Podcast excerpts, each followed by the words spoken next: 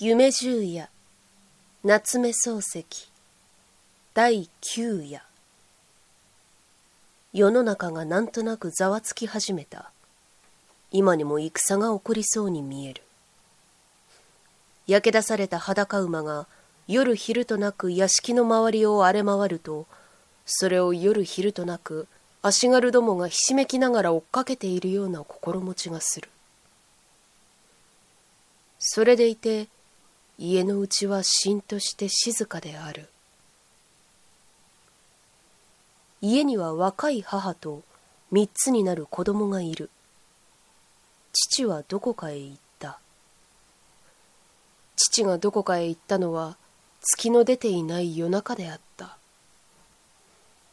床の上でわらじを履いて黒い頭巾をかぶって勝手口から出て行った。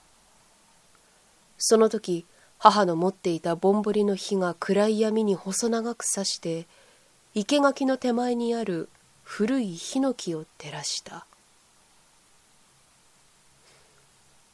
父はそれきり帰ってこなかった。母は毎日三つになる子供に「お父様は?」と聞いている。子供は何とも言わなかった。しばらくしてから「あっち」と答えるようになった。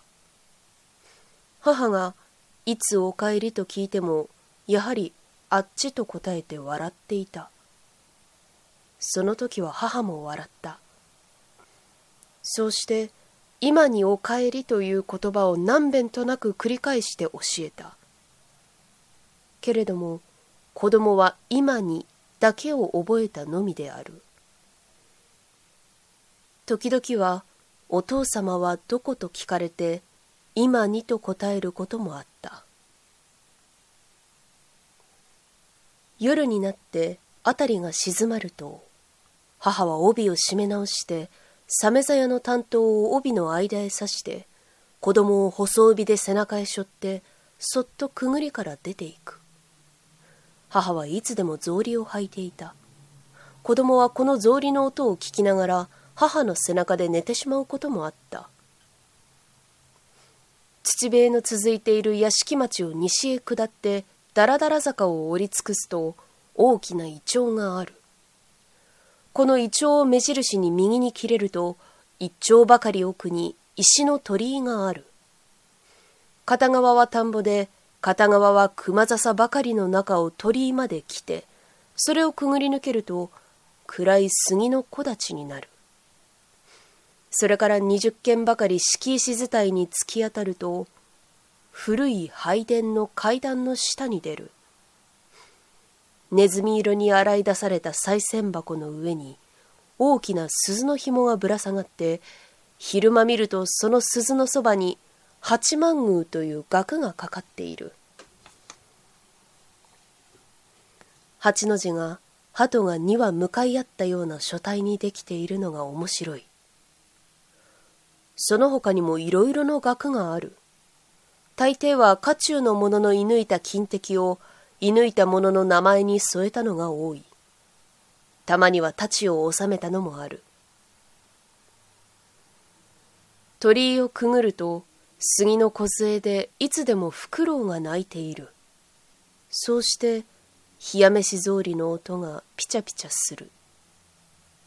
それが拝殿の前でやむと母はまず鈴を鳴らしておいてすぐにしゃがんで柏手を打つ。大抵はこの時フクロウが急に泣かなくなる。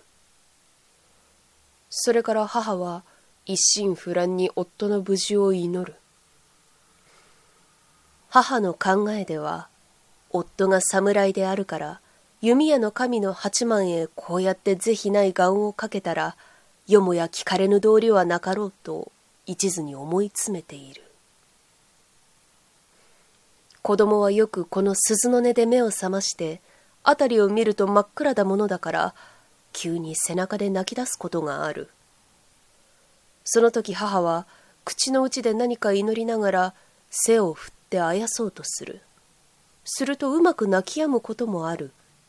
またますます激しく泣き立てることもある。